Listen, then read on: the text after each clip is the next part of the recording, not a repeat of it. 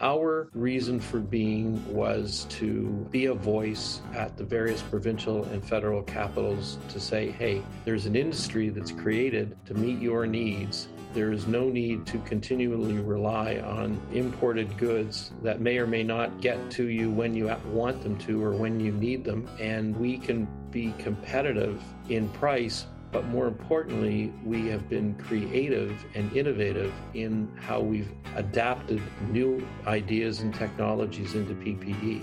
And so that was the genesis of CAP. Now, specifically to answer your question, the next part of that, well, is.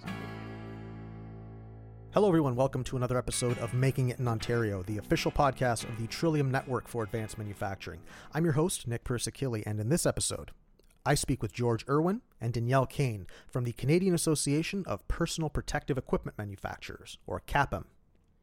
George is the CEO of Trebor RX Corp and a founding member and vice president of CAPPEM. Danielle is CAPPEM's clinical specialist, and she's also wrapping up her Masters of Science in Infectious Diseases through the London School of Hygiene and Tropical Medicine. In my conversation with them, we discussed how important local PPE manufacturing is to public health. We discussed how Ontario made PPE can stimulate the local economy. We chatted about how locally made often means improved tracking of materials used. And we even discussed how, yes, Ontario made PPE can compete with foreign imports from a cost perspective. Before I go any further, I would like to remind everyone that this podcast is a manufacturing podcast. We talk about manufacturing, that's it. We are not a source of medical information with regards to COVID 19. For that information, check the Government of Canada's and the Government of Ontario's websites on the subject, which we've linked to in our blog post. And if you still have questions, ask your doctor or visit your local health unit. Do not take my word for it just because I have a podcast. There are actual sources of medical information about this. Please, please consult them. Now, having said that, something you can take my word on are the numerous advantages of making PPE in Ontario. Before recording this, my assumption was that if we wanted to make it here, the final product would be too expensive to sell. Turns out this is not the case. As George explained, through advanced technology and the latest automation tools, it is possible for Ontario made PPE to be very competitive in terms of quality and price. And it's this consistent quality of locally made PPE that George and Danielle believe is critical to helping stop this spread there is a lot of actual science that goes into PPE design. Having locally made PPE using locally sourced materials made by local companies operating under Canadian and Ontario laws and regulations, serving Canada's and Ontario's needs, is what CAPPEM is fighting for. Having a stable and ready supply of high quality PPE is critical to us making it through this pandemic. So, with that, here's Danielle Kane and George Irwin discussing PPE and how we can and should keep making it in Ontario. And with that, we're live again. And I am being joined by two very new friends, Danielle and George. I'm going to let them introduce themselves. Um, why don't we start with you, George? So I'm George Irwin. Uh, Irwin Toy uh, is our uh, company uh, history, a 94 year old company from uh, in the toy industry. But I'm here today as CEO of Trebor RX Corp, which is in the PPE space, and as a founding member and vice president of CAPPEM, which is uh, stands for uh, Canadian Association of PPE Manufacturers, which represents Canadian industry companies in the PPE space, uh, covering masks, respirators, swabs, shields, sanitizers, gowns, and a whole plethora of other PPE products.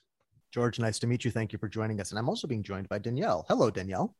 Hi there. So, my name is Danielle Kane. I have a background in infection prevention and control um, in a hospital, um, as well as I'm wrapping up my Master's of Science in Infectious Diseases through the London School of Hygiene and Tropical Medicine. And I developed um, a really deep interest in PPE, especially respiratory PPE throughout this pandemic. And I joined CAPPEM in November of 2021 as a clinical specialist. And I'm excited to join today. Thank you so much to both of you for joining me today. So, before we start our discussion proper on personal protective equipment manufacturing in Ontario, uh, George, there's a little bit of history with uh, with you and your company in Canada and in manufacturing that I think a lot of people will appreciate, isn't there?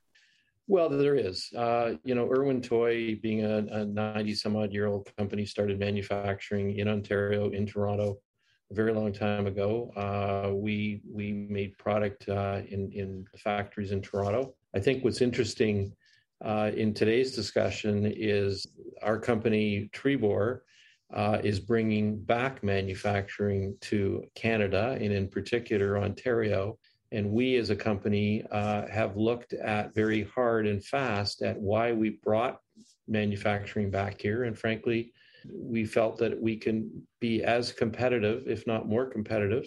Uh, we can be closer to the marketplace and there react a lot better. And we can develop and, and manufacture very competitive, innovative product in Canada without ever having to source product outside. So let's talk about what's happened in the past couple of years. Uh, because I think that um, with the pandemic, it's put it's put a lot of things into perspective, and I think it's given a lot of people a different appreciation for things like supply chains, about products and things like that. So, from your from your CAPPEM perspective, can you tell us a little bit about what happened at the beginning? Uh, tell us a little bit about the scramble for to, you know to find products and what lessons we learned in the immediate fallout. I think the, the first thing we got to do is step back and recognize that when the pandemic started in March of 2020, there was really no domestic manufacturing of PPE to speak of. And most, most if not all PPE uh, used in this country was imported from uh, Asia, the bulk of it being China. And what happened was all of a sudden the demand skyrocketed worldwide. The Chinese started to put more restrictive measures on product being exported from uh, China. They implemented export customs, which is unheard of, uh, but was implemented in the in the in the early day, stages of the pandemic. And so, a number of manufac- a number of companies transitioned their businesses to help with the shortages created in North America by the lack of goods.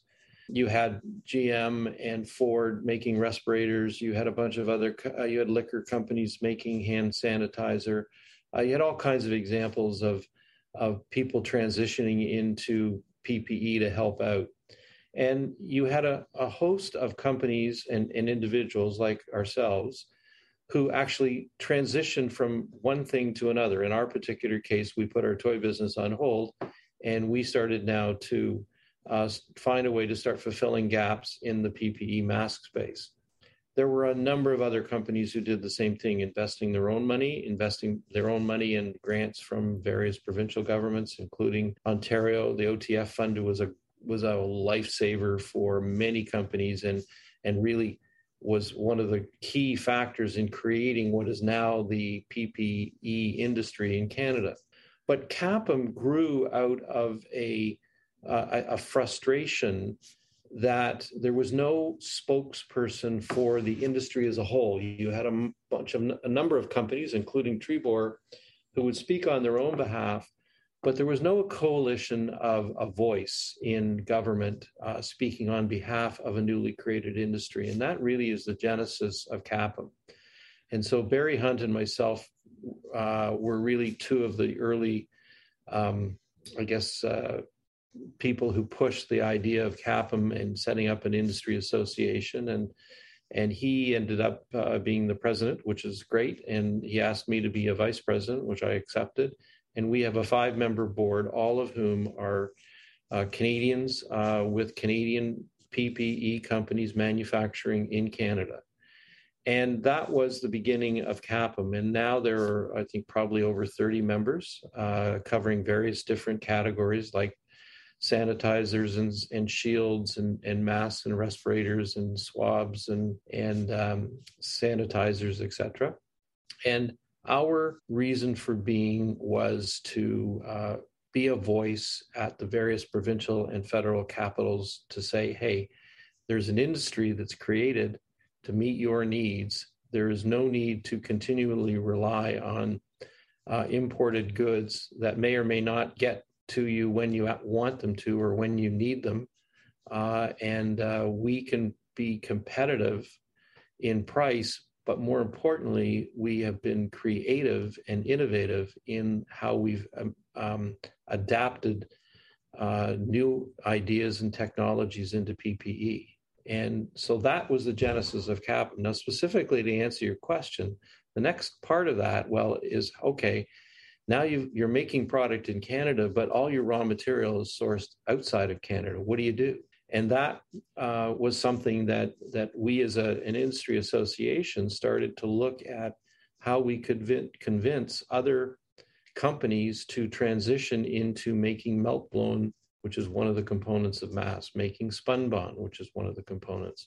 Do we have any nose wire being manufactured in Canada for the nose bridge? Yes, we do. And so that was a, an incredibly aggressive set of circumstances that we, we went after. And, you know, to the credit of the people in this country, a lot of people transitioned into becoming domestic suppliers of what was previously foreign imported sourcing and and uh, and of course the benefits to that is you know you're closer to market you can get your product sooner you can uh, trade in Canadian dollars as opposed to foreign currencies your your everything you buy in Canada from a Canadian company is a multiplier effect for the economy it's not money going out of the country but staying in the country so there's enormous benefits and and that's the value that CAPPEM brings to the Canadian public. We recognized a void and we decided to fill it. And I think we went at it in a very thoughtful and um, um, smart approach because we, like in my particular case, I've been a member of different toy associations around the world, so I know some of the pitfalls. And some of the other people in, in the uh, board and, and on the um, membership committees of CAPPEM have been associated with other associations through the years. And so they knew what the pitfalls were of an association. And we avoided a lot of those. That was very informative. So, George, let me ask you a quick question because you touched on a couple of ideas that I'd kind of like to clarify a bit. How do you compete with a Canadian made product against low cost regions. How do you do that? Because I think a lot of people are still kind of struggling with that. They think that if you build it here, it's going to be too expensive. You're going to price yourself. How do you do that? Uh, there's a number of things that work in our advantage, and and one of them is that the labor component in a in a mask or a respirator is a very minor part of the cost. You know, I mean, give you an, an example of what I mean by that. To run a machine that makes uh, 100 and some odd thousand masks a day, uh, is maybe two and a half, three people max. And if they, you know, if they're making 15 or 18 or 20 dollars an hour, and you're you you divide their labor costs over a hundred and some odd thousand masks, the the cost per mask of labor is infinitesimal. I mean, it really is a very minor amount. The the cost of the raw materials are a little more expensive in Canada I mean, we we buy 80% of our raw materials in, in Canada or in North America. The only thing we have sourced outside of Canada right now is the nose bridge and the ear loop. In the case of our uh, of our uh, surgical mask, and in the case of our respirator, 100% of it is sourced in Canada. You know, the the the commodity pricing for plastic is pretty s- stable around the world, and if I showed you uh, a surgical mask, which is whether it's three or four ply, other than the nose piece, everything and, and the ear loops, everything in it is plastic. I mean, it, it's it's in its raw form, it's plastic pellets, and it's processed into a material which we now then use to make the mask. Well, that plastic, whether you buy it in China or you buy it in Sarnia, or you know, Texas is is more or less the uh, the same price. I mean, it's a commodity price and it's priced on a global basis, and so it, it varies very little. So that's one of the reasons why, in this particular case, the labor component is is less than it would be in a toy, for instance. If we were making toys in Canada, it would be a different story because the labor component would be significantly higher.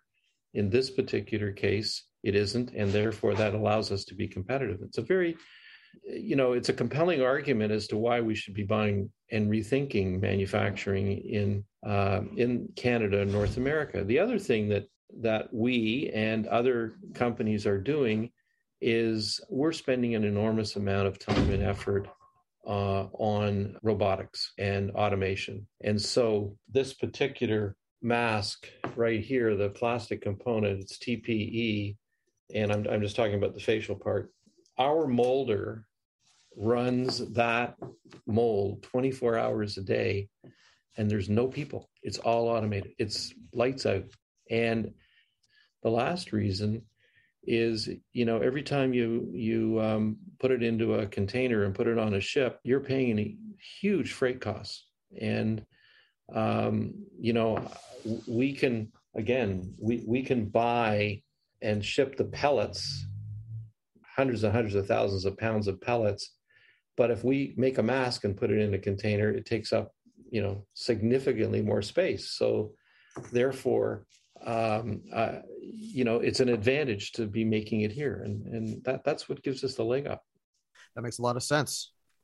I want to show you something that my father gave me. So he ordered a bunch of kn95 masks from amazon. He ordered like a crate of them. So last time i you know went over there it was like here take take a, take a couple bags. You're just going to need them. You're going to need them so all right fine. So this is what he got. Mm-hmm. Now, after looking at this, I see here that it says right at the front, it's a non medical mask and it's made in China. So, mm-hmm. w- what are we looking at here? Like, how safe is, is not, okay, sorry, not safe. What is the difference between what I'm holding in my hand and what can come out of Ontario? And feel free to either of you answer this however you want. Yeah, so so my my read on this is uh, predicated by the words non-medical. If you say your thing is non-medical, then effectively you don't even need Health Canada to um, give you an MDEL. It's it's a mask. Uh, you can sell it anywhere you want, other than in a medical situation. Um, remember, my background is making toys. We never wanted to make a toy that harmed a child. That's the worst thing that could ever happen to a toy company. When when we transitioned into into medical masks or to, to masks, we wanted to make sure that everything we put out was of a quality standard that was going to help and not hurt or hinder. And so, you know, I, I have a real uh, concern about when somebody's selling something that's non-medical. It means that they haven't really, they don't have their heart and soul into this, in my opinion. See, to me, that brings it home because like this this this bag of masks on my desk came from my father who wanted to keep his family safe. Mm-hmm. and i mean bless his heart. So the answer to the question is are these masks any good? The answer is maybe. Probably. Best, right? Yeah. Best, yeah. And so now let, let's let's take this chat to the more technical level because as i've come to understand not all face masks are created equal are they? No yeah. So why don't we? So let's talk a little bit about that. So um, educate me a little bit on the different types of masks, um, filtration versus not filtration, particle sizes, aerosol versus uh, what's the other one? Not aerosol. It's a spray or a droplet or droplet is usually how it's. yeah. So yeah. let's let's geek out. I'm just going to sit back and take notes, and please tell me about the different qualities of different masks. Okay. So let, me let, let, i think i think there's there's two sides to this and i think it, it's an interesting perspective. There's the clinical side which danielle can do chapter and verse and i'm not even going to try. And then then there's the the the, the component part of of masks. And most masks are made out of uh, polypropylene. And polypropylene being a, a derivative of uh, of oil it's a it's a it's a plastic. And those pellets are manufactured into a material, a material that you can um, you can take and you can make a mask out of it. You can make a gown out of it. You can make a a blanket or a, or a, a pad or a diaper or I mean, there's all kinds of stuff you can make out of poly or spun bond. and and there is also the other one, which is the melt blown part, which is a which is more of a filter, and so you have what we refer to as the procedural or surgical mask, which is a three or four ply mask that have the ear loop. And, and there's billions of those sold around the world, like billions of them around the world every year. Billions sold because they work or billions sold because they're cheap? I think it's a bit of both, but th- th- that would certainly, the surgical mask would certainly be the, the less expensive of all the mask categories and so so then so then you have the next level up, which is the KN95 or the N95 or the respirator mask, which is a little more robust. And there's there's billions of those sold, sold around the world as well. And they provide they provide or should provide what we refer to as a complete seal. And and I think you know Danielle can get into that discussion in a second. And then you move into what we refer to as the elastomeric masks. And the Alaska, elastomeric masks are, again, plastic, uh, but they are um, reusable, recyclable. They can, they, they do form a complete seal on your face. For the most part, they're two filters. Filtration is both inhale and exhale. And they, they I believe, candidly are the mask of the future. Uh, I think that uh, at some point in time, we'll all recognize that, um, you know, throwing these into landfills or burning them is not the proper way of doing it. We, we need to recycle them or compost. And that brings me to the next category, which is the compostable masks, which are made out of plant based materials. And they will compost in 45 to 60 days and, and they'll go back into the earth and we'll be able to use them um, you know, in I don't know how many months or years later, but uh, it, it has zero effect on uh, carbon. It's, in fact, it's a carbon credit as opposed to a carbon usage. And it's, it's just going to take a while for the compostable mass to get to where they need to be. A real quick question because I, mm-hmm. I, this was this was something that was a stumbling block for me. When you say respirator, you don't mean a mechanical device necessarily, do you? No. So to clarify that, thank you for catching that too. So when we, I think people get um, confused between respirator and ventilator. So a ventilator would be, you know, if you're in the ICU and you need mechanical ventilation. Um, I think that's what is confused sometimes. Um, respirators, however, are filtering face pieces. So whether it's an N95 or an elastomeric um, or there are also other other contraptions that are out there to help to help uh, filter particles. Yeah, well, I was just going to add to what you're saying. A respirator refers to a mask that gives you a complete seal on your face. That's that's the distinction between a respirator and a surgical or procedural mask, which which is like this one right here. So when I put that on, when anyone puts that on, you've got a, a gap on the cheek, mm-hmm. maybe under the chin. Yeah. So you have, I, I mean, the fit that's part of it too. I mean, that's that's number one. The fit or the seal that's created um, through a respirator is is hugely different compared to um, a surgical or procedure mask or even a cloth mask. Um, but the filtration capability of respirators also needs to be taken into account too, and and forms a large part of the standards to check the viability of these respirators so for example something like a five layer n95 or n95 equivalent that you could find here it's actually really fascinating how how the fabric works. Um, so, as George was talking about, it's usually made with a couple different materials, such as spun bond material or um, melt blown fibers. And when you think about um, particles that float through the air, that are filtered through these N95s. I think a lot of people tend to think of them as like uh, a sieve, you know, oh, it's just, you know, it's only capturing um, particles of a certain size and anything else is kind of brought in through this respirator. That's not actually the case. So when respirators are um, tested, they're tested according to what's known as the most penetrating particle size, which is 0.3 microns. So that's pretty, pretty tiny. And that tends to be the size that a lot of filters struggle with most. But there are many different forces that play here for different particle sizes. So anything that's beyond this 0.3 micron size, um, any any of those particles uh, are so tiny often that they get so bounced around amongst the fibers um, that they can actually latch on to the fibers that way. And that's known as Brownian motion.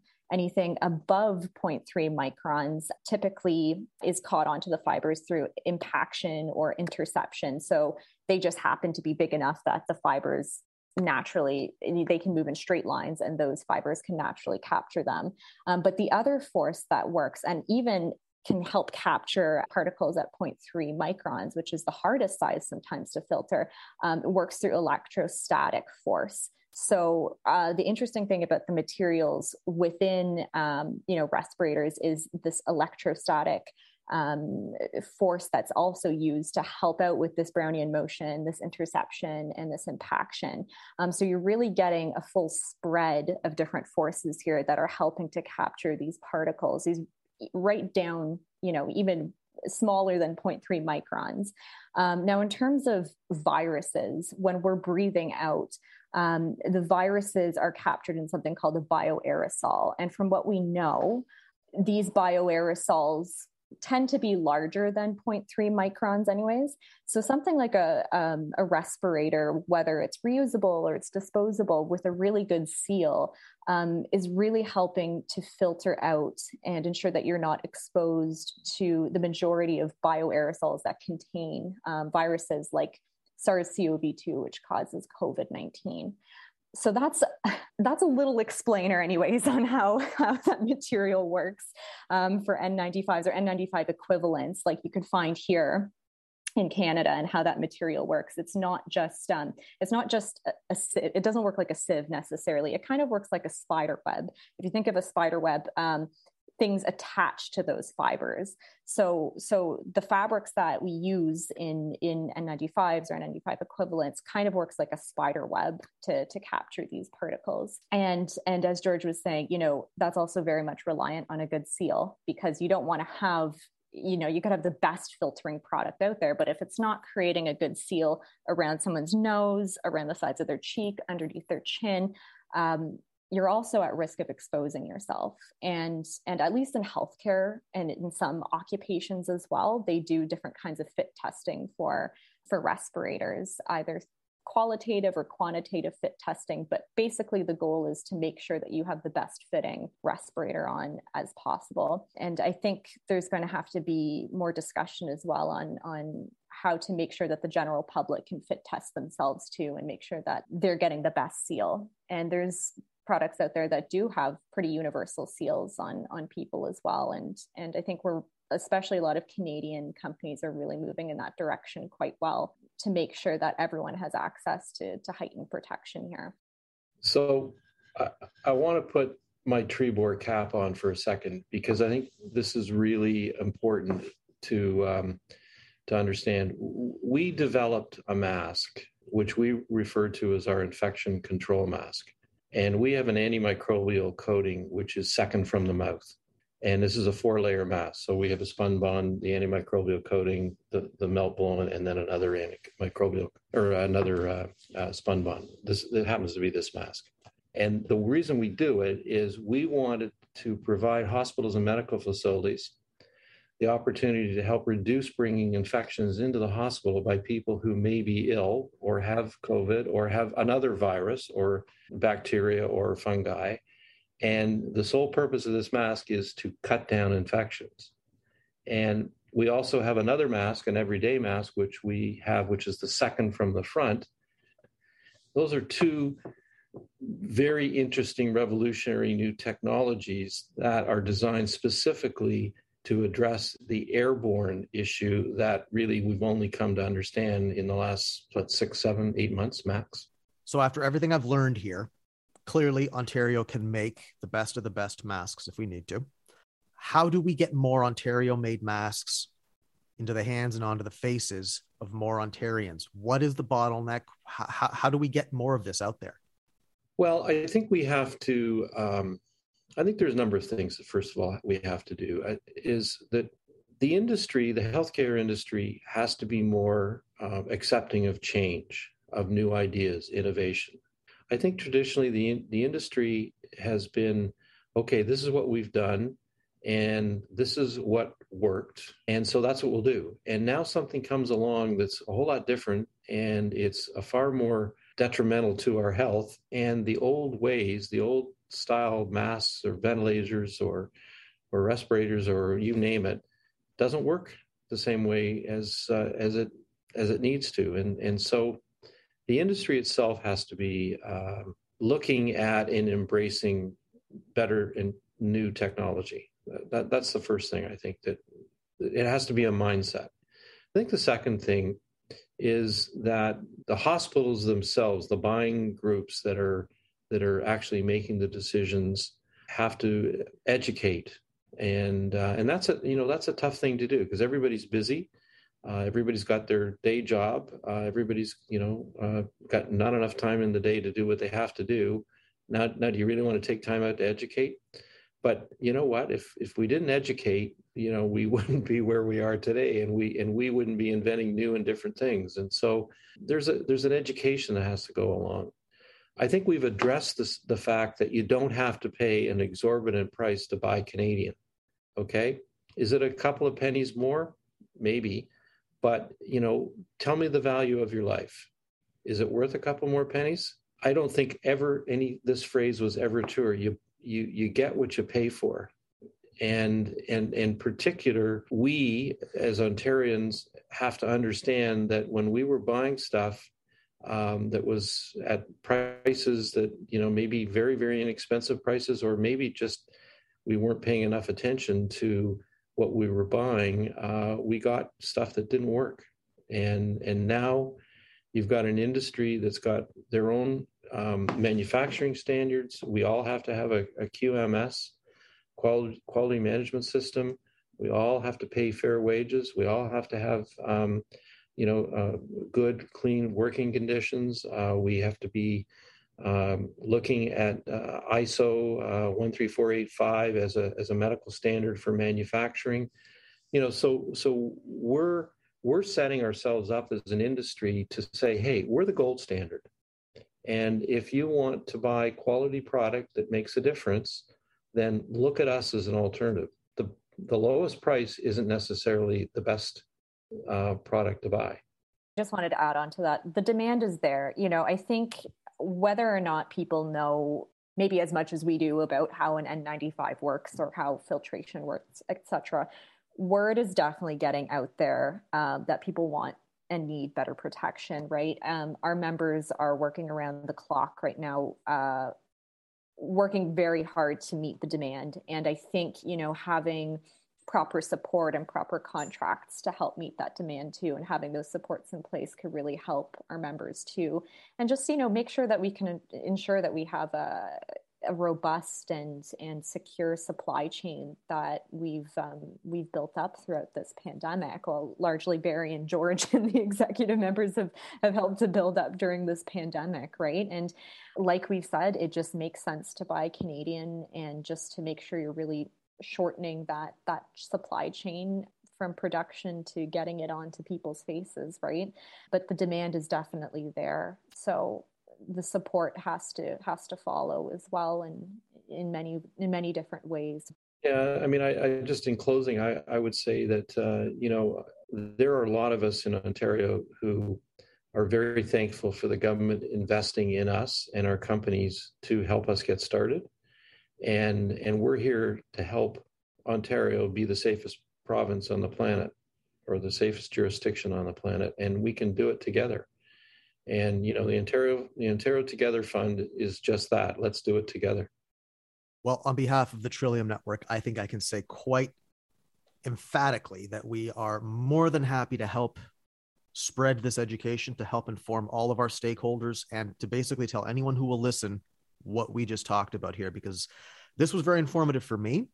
I found it uh, enlightening, a little terrifying, and um, you know, but uh, it's it's it, this was very informative, and um, I wanted to thank you both, George Irwin, Danielle Kane, for joining me today on the microphones. I hope we can have other conversations about this. Love to. Thank you so much for having us. Thank, thank you. you so much.